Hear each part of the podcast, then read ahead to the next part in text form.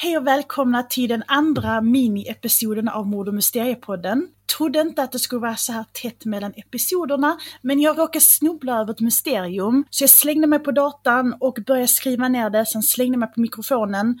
Och jag kommer nog inte slänga mig över redigeringsprogrammet, men ni hör på detta just nu så det är redigerat och klart. Så jag har tagit mig i kragen och fått det gjort.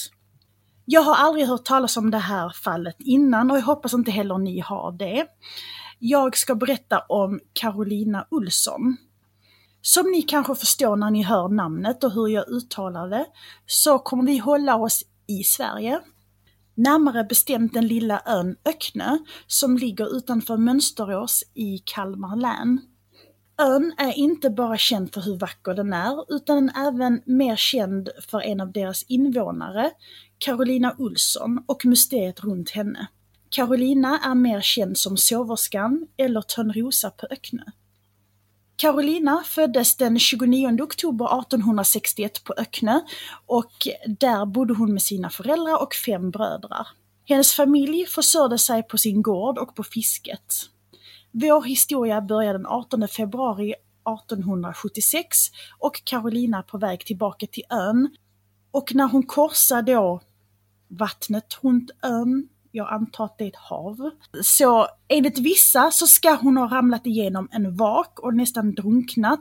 Men någon kommer till hennes undsättning och, och drog upp henne ur vaken innan det var för sent. Medan andra säger att hon halkade på isen och ramlade så pass att hon slog i huvudet, slog till en tand så den blev lös och detta resulterade i både tandvärk och huvudvärk. Men hon kommer hem säkert till sin familj och eh, när hon berättar vad som hänt ute på isen så kollar hennes föräldrar igenom henne och hon ser ut att vara okej. Okay.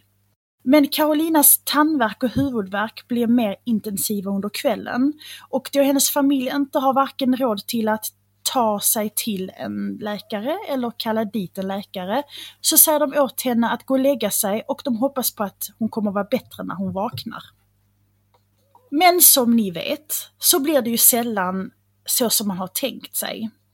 Och familjen tänkte nu att det värsta som kan hända är att Carolina fortfarande har ont när hon vaknar nästa morgon. Inte visste det att det skulle ta otroligt lång tid för Carolina att vakna upp. När Carolina inte vaknar på ett bra tag så försöker man väcka henne med hjälp av vanliga metoder som att kalla på henne, rysta henne, slappa henne i ansiktet eller vad man nu testar. Men när det här inte funkade och hon hade sovit i väldigt många dagar så börjar familjen bli lite desperata och man testar att sätta ett tänt ljus mot hennes hud och när det inte funkar så testar man att sticka henne i huden med nålar och även under naglarna och man får ingen respons från henne. Dagarna gick och familjen blev oroliga för henne så man skickar efter en läkare.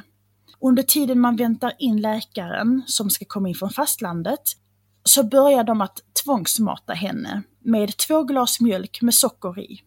Hon är mer som i en djup sömn än vad hon är i koma. För hon kan andas själv, hon vänder på sig och gör småljud. Så att jag antar att när de häller i mjölken i hennes mun så sväljer hon automatiskt.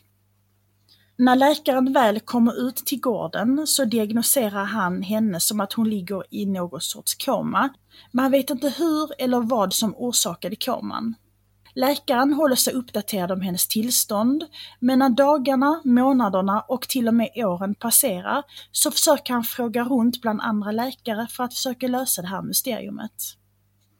Olika läkare kommer ut till gården under åren, men ingen har något svar på varför hon inte vaknar upp. Och man noterar att hennes hår och naglar verkar inte växa under den här långa tuppluren. Och hon verkar inte heller gå ner i vikt trots att hon bara får i sig två glas sötad mjölk om dagen. Sex år senare, och ni har gissat rätt, hon har fortfarande inte vaknat upp. Och familjen tar henne till ett sjukhus i Oskarshamn. Där försöker läkarna väcka henne med elchocker flera gånger, men inget funkar. Och man diagnoserar henne med dementia paralytica. Enligt psychnet.appa.org i korta drag så är dementia apalytica en kronisk psykos som går på eller överbelastar det centrala nervsystemet och detta leder i sin tur till total dementi och förlamning. Men med dementia paralytica så kan toxiner i organen utsöndras, du förlorar muskelmassa, tynar bort och till sist dör. Vilket Carolina inte gjorde, så antagligen så hade hon inte det. Läkarna i Oskarshamn kunde inte göra någonting och de kunde heller inte besvara några frågor. Så man fick åka tillbaka till gården på Öcknö och man la Carolina i sin säng igen och hoppades på att hon skulle vakna upp. Men åren går och det närmsta att uppvaknande Carolina kommer under de här åren är att hon går i sömnen. Annars så är det inte mycket mer än mummel och lite rörelse. När en av hennes bröder dör 1907 så ser det ut som hon grät för sin bror medan hon var i sin dvala. Även hennes mamma dör medan Carolina ligger i komadvalan. Familjen anlitar en sköterska på heltid och den här sköterskan är väldigt misstänksam, för hon tycker det är väldigt konstigt att Carolinas hår alltid ser rent ut och varken hennes hår eller naglar växer. Och hon märker också att ibland när hon tar med sig godis och lägger det i Carolinas rum, när hon lämnar rummet, alltså sköterskan, för att göra någonting annat i huset och kommer tillbaka, så ofta så fattades det några karameller. Men hur man än försökte väcka Carolina så gick det bara inte. En vacker dag, eller jag vet inte om det var en vacker dag, men en dag i alla fall, så sätter sig Carolina upp och hör och häpna, då har hon sovit i 32 år. Man trodde först, när man såg att hon satt upp i sängen, att det var en, en vanlig sömngångsepisod hon hade. Men när man ser att hon tittar runt i rummet så ser man att hon är alert. Hon ska ha tittat förvirrat på sina bröder som hon inte längre kände igen. Vilket måste ha varit väldigt jobbigt för henne, för att hon har säkert trott att hon har sovit 7-8 timmar och hon vaknar upp och får reda på att alla har åldrats. Hennes mamma och ena bror har dött. Hon var 14 när hon la sig för att sova och nu är hon 46. Hon sa inte så mycket de första dagarna och hon hade lite problem med talet. Men det blev snart bättre och tydligen ska hon inte ha haft något minne alls från de här 32 åren. Så hon kommer inte ihåg om, om hennes familjemedlemmar har pratat med henne, hon kommer inte ihåg om hon haft drömmar eller mardrömmar. Hon kommer bara ihåg att hon la sig den kvällen i februari 1876 och nu är det helt plötsligt 1900-talet. Trots att hon var 46 år så såg hon ut att vara i 20-årsåldern. Hon hade inte heller några skador som man kan få när man har varit sängliggande en längre period, som till exempel liggsår. Carolina blev lite av en kändis på Öcknö, så googlar man Öcknö så står det att Öcknö är en liten ö utanför Mönsterås och såverskan på Öcknö föddes och bodde där. Nu sa jag namnet på ön väldigt många gånger kände jag. Men många på ön trodde att det här är bara ett påhitt och det är familjen som har konstruerat allting. Men det förklarar ju inte varför hon såg ung ut när hon vaknade.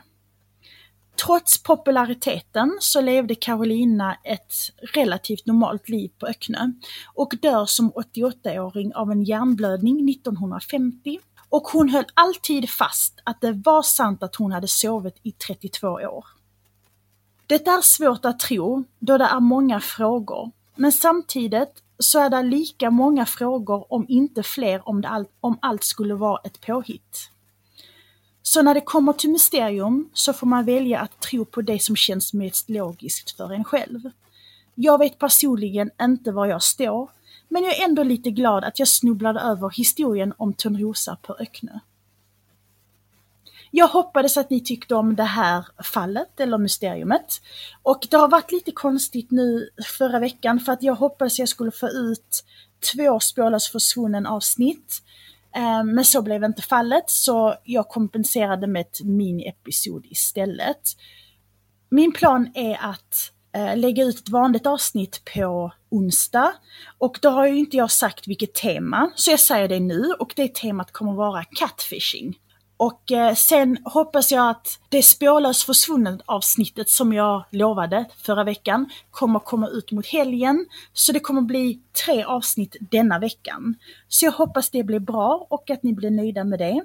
Och jag hoppas också att ni tar hand om er själva och varandra. Och sen hörs vi igen på onsdag. Hejdå!